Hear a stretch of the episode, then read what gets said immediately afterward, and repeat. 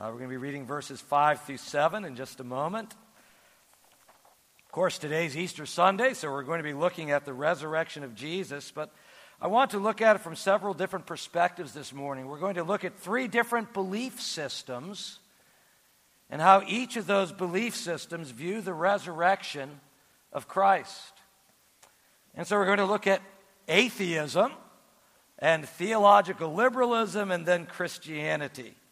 How does atheism view the resurrection of Christ? How does liberalism view the resurrection of Christ? How does Christianity view the resurrection? And there's an outline inside your worship guide. I, God, I'd encourage you to take that out. You'll be able to follow along in the different points we'll be talking about. You'll notice the title of our message this morning comes from the traditional Easter greeting He is risen, He is risen indeed. So hear the word of God now from Matthew 28, verses 5 through 7. The angel said to the women, Do not be afraid, for I know that you are looking for Jesus who was crucified. He is not here, he is risen, just as he said. Come and see the place where he lay. Then go quickly and tell his disciples, He has risen from the dead and is going ahead of you into Galilee. There you will see him. Now, I have told you. This is the word of God. Dear Lord, as we look into your word this morning, as we uh, rejoice in your resurrection, I pray, Lord, that you give us a, a greater understanding uh, of the wonder of the truth that we believe that we proclaim that has changed our lives. We pray this in Jesus' name. Amen. You know, there are many ways to greet each other at Easter. I even went to the Hallmark page on the internet uh, to look some of them up, and uh, yeah, they had some interesting ones. Uh, you know, one was Happy Easter and God bless, and you know that's not bad. I like the fact that they've got God in there. That's good. But you know, a lot of their greetings uh, seem to focus more on the time or the season of the year uh, rather than the actual uh, reason Easter exists in the first place. So they had other suggestions, such as this first one won't make any sense in Florida, but just imagine you're from the north, and uh, you know, here is their greeting after the winter we've had. I hope you're feeling as glad as I am to say hello to Easter and springtime. So it's like, uh, okay, it's just the season, right? Or, or they had this one wishing you sunshine, good times, in a happy Easter. Uh, or this one, happy hoppy Easter to you. so short but sweet, but kind of misses the point, doesn't it? Now, to be fair, to their credit, they, had a, they did have a, suggest, a, a selection of religious greetings as well. And there's some good ones there. Praying your Easter will be bright with the hope and joy of our risen Savior. I like that. Uh, and then this one, He is risen, hoping your Easter is happy and blessed. I like that too. Now, as Christians, we sometimes get into these debates. I don't know why. You know, should we say Happy Easter or Happy Resurrection Day? And some people like one or the other. I'm good with both. Whatever you say to me in the way out today, I'm, I'm happy with either of those. But my all time favorite Easter greeting is the one we started with our service today in song, and then just a few moments ago, He is risen. He is risen indeed, right? He is risen. It's a call and response, right? Sometimes we do that with God is good all the time, right? It's the same thing, and it's wonderful greeting. First of all, it focuses on the reason why we celebrate Easter to begin with the resurrection of Christ. It is full of joy and celebration. He is risen, He is risen indeed. Sadly, uh, there are many people who have a very different response to the announcement that Jesus has risen. And so we're going to look at two common responses that fall short today before we circle back to the Christian response He is risen indeed. And once again, this is all in the outline in your worship God. So, first of all, we're going to look at atheism. Atheism. How does atheism respond to the announcement that Jesus is risen? Instead of saying Jesus is risen indeed, Atheism says that Jesus is risen in myth. In myth. In other words, it never happened. It's, it's all a legend. It's just a story. It's all a myth. Well, if it's all a myth, then, well, where did Christianity get the idea that Jesus rose from the dead? And atheism often makes the claim that Christianity, we got all of our stories about Jesus from ancient pagan myths. And every year around Easter, also around Christmas, Christmas and Easter, I always cho- choose that time, uh, you'll see these various, what we call memes, okay, popping up on Facebook or, or on social media, claiming that all of the stories we have of Jesus found in the Bible, that they're just rehashes of pagan myths that were written down thousands of years before the time of Christ. And it can be kind of upsetting when you first look at that because they seem pretty convincing at first, and they're certainly convincing to the people who post them. But once you examine these claims more closely, you will see that there is really no basis to them at all. And I'm going to give you three examples this morning of pagan myths and how people try to connect them to Jesus. We're going to look real quickly at the myths of Horus, Mithras, and Quetzalcoatl. Try saying that fast three times, okay? Horus, Mithras, and Quetzalcoatl. And you may have seen some of these online uh, in these past weeks leading up to Easter. I, I've seen some of them. So we're going to start with Horus, the Egyptian god of war and sky. And Horus is pictured in Egyptian writings as a man with a falcon's head. And the various memes going around make claims such as this that according to the ancient Egyptian myths, ready? Here we go. Number one, Horus was born on December 25th. Secondly, that he was born of a virgin. Three, he was baptized by an individual known as Anep the baptizer.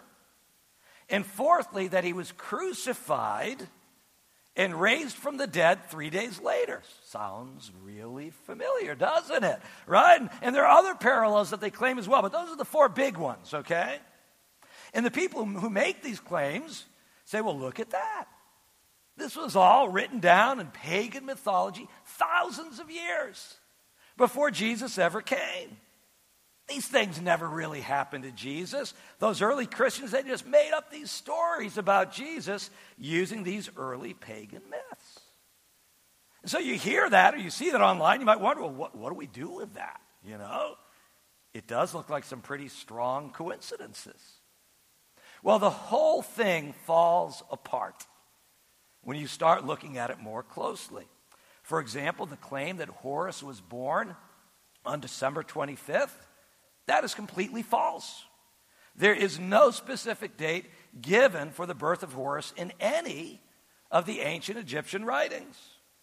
And besides, the Bible never gives us a date for Jesus' birth, anyways, right? We don't know what day Jesus was born on, right? We just sort of picked December 25th so we could all celebrate on one day together. Well, okay, well, then what about Horus's virgin birth? What do you do with that? Well, that's also false. According to the Egyptian myths, Horus's mother was not a virgin mother, a virgin woman, but she was the goddess Isis. Once again, it's a completely made up claim. Likewise, this supposed Anep the baptizer, you won't find him in any of the Egyptian writings. There's no record of Horus being crucified or, or being raised from the dead three days later. All you have to do is stop and think for a minute. Crucifixion didn't exist in ancient Egypt, right? The Romans invented that. They came up with that much later. So you go, well, where did this meme even come from? Where did people get these crazy ideas? It was all made up by a man named Gerald Massey back in the 1800s. And before Gerald Massey, there are no records of any of these claims ever being made. None. There is no evidence for any of these claims in the ancient Egyptian writings. And all of these claims are completely rejected by every serious Egyptologist on the planet. Okay? By the way, on the back of your outline this morning, I've given you some links for uh, further reading or exploration. Uh, the very first one is not a, a, an article, it's actually a little fun animated video called Horus Ruins Christmas. And uh, it's put together by the Lutheran Satire site. And it's fun. If you've got uh, teens or older kids, you might enjoy watching that with them uh, later on today. But so much for Horus, the god of war and sky. Well, what about Mithras then? Mithras is one of the Roman gods. And once again, according to the memes that you see on Facebook and elsewhere, number one, Mithras was born of a virgin, the memes say. He had 12 disciples. And thirdly, he gave those disciples a meal consisting of his body and his blood. And once again, it, it all sounds so convincing until you do some reading. And you discover that actually, according to the myths, Mithras was not born from a virgin, he was born from a rock. Okay, so big difference there. Uh, uh, he had two companions, not 12 disciples, in this Mithraic meal that's in the, uh, uh the Roman cult uh, was not shared with the disciples, first of all, because he didn't have any disciples, uh, but was shared with the sun god Sol, and they didn't eat Mithras' flesh, they ate the flesh of a bull. Once again, all the details are wrong. And not only are the details wrong, but the timeline is wrong also. Because Christians were already proclaiming the virgin birth, writing about the 12 disciples, and celebrating the Lord's Supper long before they ever heard about Mithras, who didn't become popular until 100 years after Jesus. After Jesus. So much for Mithras. I'll just give you one more quick one Quetzalcoatl. Quetzalcoatl was the uh, uh, Aztec god of the sun and the wind. Uh, he's pictured in the Aztec writings as a serpent with feathers. That should make you a little nervous hearing that. Uh, once again, the memes present all these parallels between Quetzalcoatl and Jesus, most of, once again, that cannot even be backed up. But the main problem here, when you see Quetzalcoatl up there, is one of geography. Where did the Aztecs live? Mexico, northern Mexico, which means Christianity could not possibly be based on the Quetzalcoatl myths because no Christians even heard about Quetzalcoatl until sometime in the 1500s when the Spanish came across from Europe. Now, contrast all of these various pagan myths and, and the, uh, the myths that are written about the myths, contrast all of that with the Gospels.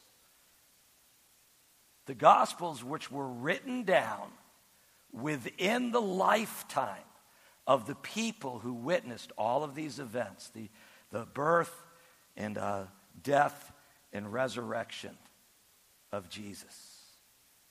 And, uh, you know, the irony here is that so many people on social media are passing on all these details about these myths as the truth without, without ever examining the basis of them. And so what happens is they end up being the ones spreading myths, not the Christians.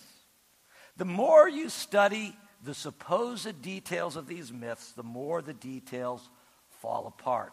Whereas with the Gospels, with Christianity, the more you study the details of Jesus' resurrection, the more it holds together. Atheism says Jesus is risen in myth. Christianity says Jesus is risen indeed. Well, how about theological liberalism then? What does theological liberalism say about Jesus' resurrection? Well, liberalism says that Jesus is risen in metaphor. Right? Atheism says risen in myth, liberalism risen in metaphor. Notice we're talking about theological liberalism here. This has nothing to do with politics, liberals, conservatives. It's a completely different thing, okay? Theological. But I'm just going to use the word liberalism just so you know, just keep it simple, but you, that's what I'm talking about here. Liberalism gained popularity in the late 1800s, early 1900s, and there are some very clear differences, distinctions between liberalism and biblical Christianity. First of all, liberalism focuses more on the teachings and the ethics of Jesus. Liberalism seeks to separate the teachings of Jesus from his miracles and his actions. But you cannot separate what Jesus said from what he did. J. Gresham Machen was one of the early defenders of biblical Christianity from liberalism, and he wrote this according to Christian belief, Jesus is our Savior not by virtue of what he said, not even by virtue of what he was, but by what he did. He is our Savior not because He has inspired us to live the same kind of life that He lived, but because He took upon Himself the dreadful guilt of our sins and bore it instead of us on the cross. Such is the Christian conception of the cross of Christ. Now, another distinction between liberalism and biblical Christianity is that liberalism denies both the miraculous, miracles, and the inspiration of Scripture. Uh, Dr. Gerd Ludemann is a good example of a modern liberal theologian. Uh, Ludemann was professor of early Christianity at Göttingen University in Germany in the 1980s, 1990s. He says this about the Bible, about the Word of God. He says, The view of the Bible as the Word of God or as Holy Scripture belongs to a past time. Today it hinders understanding. The Bible is the Word of human beings. Well, that's a very different understanding of the Bible than uh, what we teach as the inspired Word of God. Liberalism also denies the miraculous in Scripture, uh, things such as Jesus' miracles or the virgin birth. Ludemann describes the virgin birth as, get this, the unholy, premarital, and probably violent fathering of Jesus. And then, of course, if there are no miracles, that means there is no actual resurrection. And if the Bible isn't true, there's no need to believe in the resurrection, anyways. And you say, well, if there's no actual resurrection, then what are we to make about the resurrection accounts in the Bible? Liberalism says it's all a metaphor. It's all a metaphor. Jesus didn't really rise from the dead, but these accounts are simply meant as an example for us, as an inspiration for us. Ludemann makes the following statements concerning the resurrection. He writes, We can no longer take the statements about the resurrection of Jesus literally. He writes, Jesus decayed and did not rise bodily. He says, Let us say quite specifically, the tomb of Jesus was not empty but full, and his body did not disappear but rotted away. And finally, there is no such thing as the risen Christ. This is the liberal understanding of the resurrection. We see the same thing in a 2019 interview just a few years ago uh, in the New York Times between uh, columnist Nicholas Kristof. I'm sure you've read some of his columns, and Dr. Serene Jones. She is the president of Union Theological Seminary in New York. And the article begins with uh, asking Jones, he says, Do you think of Easter as a literal flesh and blood resurrection? Kristof says, I've got problems with that. And Jones, she responds by saying, Well, when you look at the Gospels, the stories are all over the place. There's, there's no resurrection story in Mark, just an empty tomb. Those who claim to know whether or not it happened are kidding themselves. But that empty tomb, and here's the important line listen to this. She says, That empty tomb symbolizes, symbolizes that the ultimate love in our lives cannot be crucified and killed. And so, as you can see, liberalism does not believe in a literal resurrection. For li- liberalism, the empty tomb, it's just a symbol. It's just a metaphor that encourages us to keep on loving each other because love can never really die. Liberalism says Jesus is risen in metaphor. Christianity says Jesus is risen indeed. And of course, that's what we're celebrating as a church this morning, right? He is risen. He is risen indeed. We believe in a God of miracles. We believe that God's word is true. We believe that Jesus' teachings are important. We also believe that the teachings about Jesus' birth, death, and resurrection are equally important. And not only important, but they're true. And even though you can take all of this on faith, the Bible and history provide for us some very important evidences for Jesus' resurrection. Remember what we said earlier about the pagan myths, right? The more you study the supposed details of those myths, the more the details fall apart. But the more you study the details of Jesus' resurrection, the more it holds together. So, in our time remaining this morning, I want us to look at some of these evidences that Jesus is risen, not in myth, not in metaphor. Jesus is risen indeed. And the first one, and really one of the most important pieces of evidence, is that the tomb was empty. The tomb was empty. We read this in Matthew 28, verses 11 to 15. While the women were on their way, some of the guards went into the city. They reported to the chief priests everything that had happened. When the chief priests had met with the elders and devised a plan, they gave the soldiers a large sum of money telling them, You are to say, His disciples came during the night and stole him away while we were asleep. If this report gets to the governor, we will satisfy him and keep you out of trouble. So the soldiers took the money and did as they were instructed, and this story has been widely circulated among the Jews to this very day. One thing that pretty much everybody agrees on when it comes to Easter is that the tomb was empty on Easter morning. The disciples said it, the chief priest said it, the guard said it. They all agreed the body of Jesus was no longer in the tomb. Because you see, if it had been, the authorities could easily have produced the body and stopped all of these rumors from circulating. But they didn't because they couldn't. And they couldn't because the body was not there. That's our first piece of evidence for the resurrection. The tomb was empty. And then the second piece of evidence is that there were multiple witnesses to Jesus' resurrection. Multiple witnesses. Listen to Paul's testimony in 1 Corinthians 15. He says, For what I received, I passed on to you as of first importance that Christ died for our sins according to the Scriptures, that he was buried, that he was raised on the third day according to the Scriptures, and that he appeared to Peter and then to the twelve. And after that, he appeared to more than 500 of the brothers at the same time, most of whom are still living, although some have fallen asleep. Then he appeared to James, then to all the apostles, and last of all, he appeared to me also as to one abnormally born.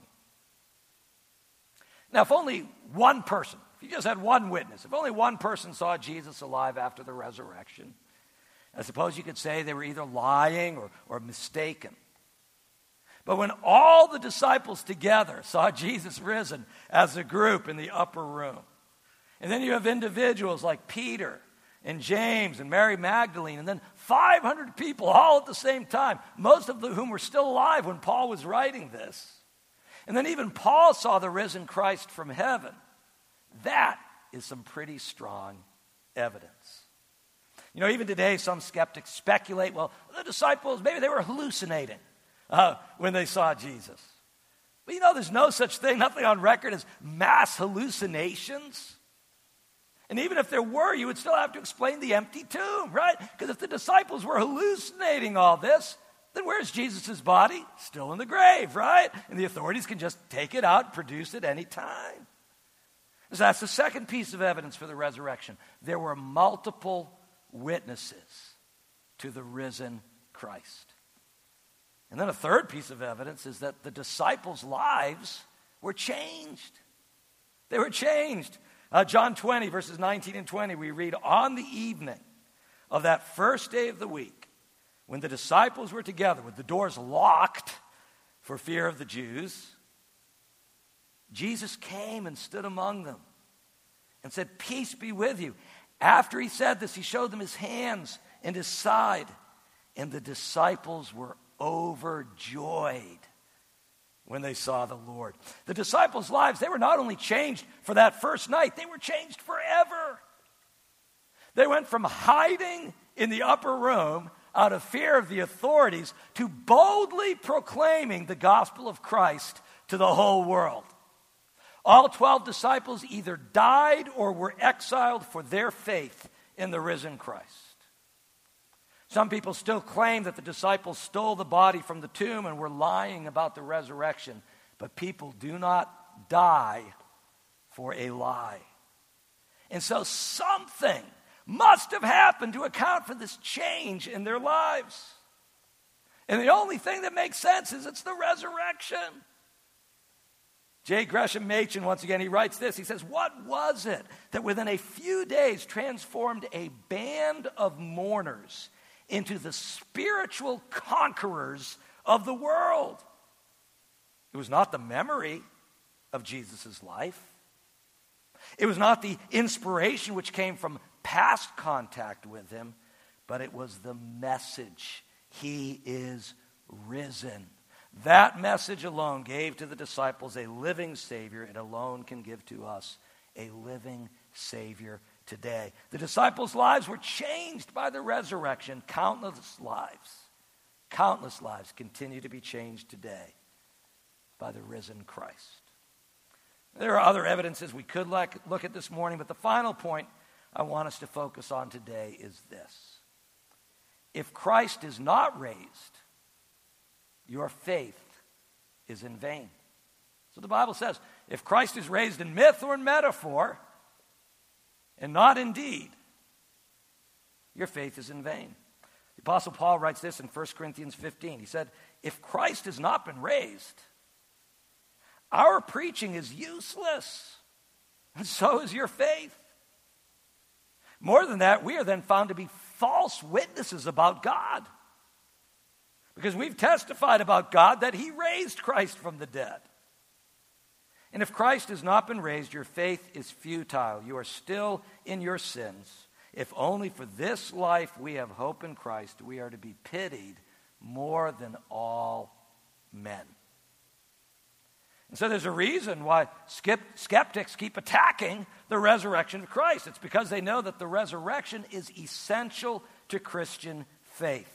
The message of Christianity is not only that Jesus died on the cross for your sins, that's important, right? But that he rose again on the third day. If there is no resurrection, then there is no Christianity. If Jesus is risen only in myth, your faith is in vain and you are still in your sins. If Jesus is risen only in metaphor, then there is no salvation, no forgiveness, and no hope of life after death. If it's only for this life we have hope in Christ, we are to be pitied more than all men. And people, this is why the message of Easter is such good news. Because Jesus is risen indeed. He is risen indeed. I, I don't know that there are many atheist churches out there, okay? But if there are, I would be curious to know how they handle that Easter greeting. Right? Because I, I really can't imagine people greeting one another. He is risen! He is risen in myth. He is risen! He is risen in myth. It's really hard to get excited over that, isn't it? And I've never been to a liberal church for Easter Sunday, but I don't imagine they greet each other he is risen. He is risen in metaphor. There's not a lot of hope or joy in that, is there? But I do know what this church teaches and believes. And when I greet you on Easter morning, there's only one response that I long to hear, that I rejoice to hear. He is risen. Again, he is risen. He is risen indeed. The tomb was empty. There were multiple witnesses. The disciples' lives were changed, and countless lives continue to be changed today. Jesus Christ conquered sin and death, and when you put your faith in him, you will be raised also. That is the good news of Easter. He is risen! He is risen indeed. Amen. Let us pray. Well, dear Lord, we rejoice in you this morning. We rejoice that you are not risen in myth. You are not risen in metaphor. You are risen in deed, and therefore our faith is not in vain. And so, Lord, we rejoice in you today, the risen Christ, triumphant over sin and death, alive today, alive in our lives, giving us new life, giving us hope. Hope for the resurrection and eternal life with you. We pray these things in Jesus' name. Amen.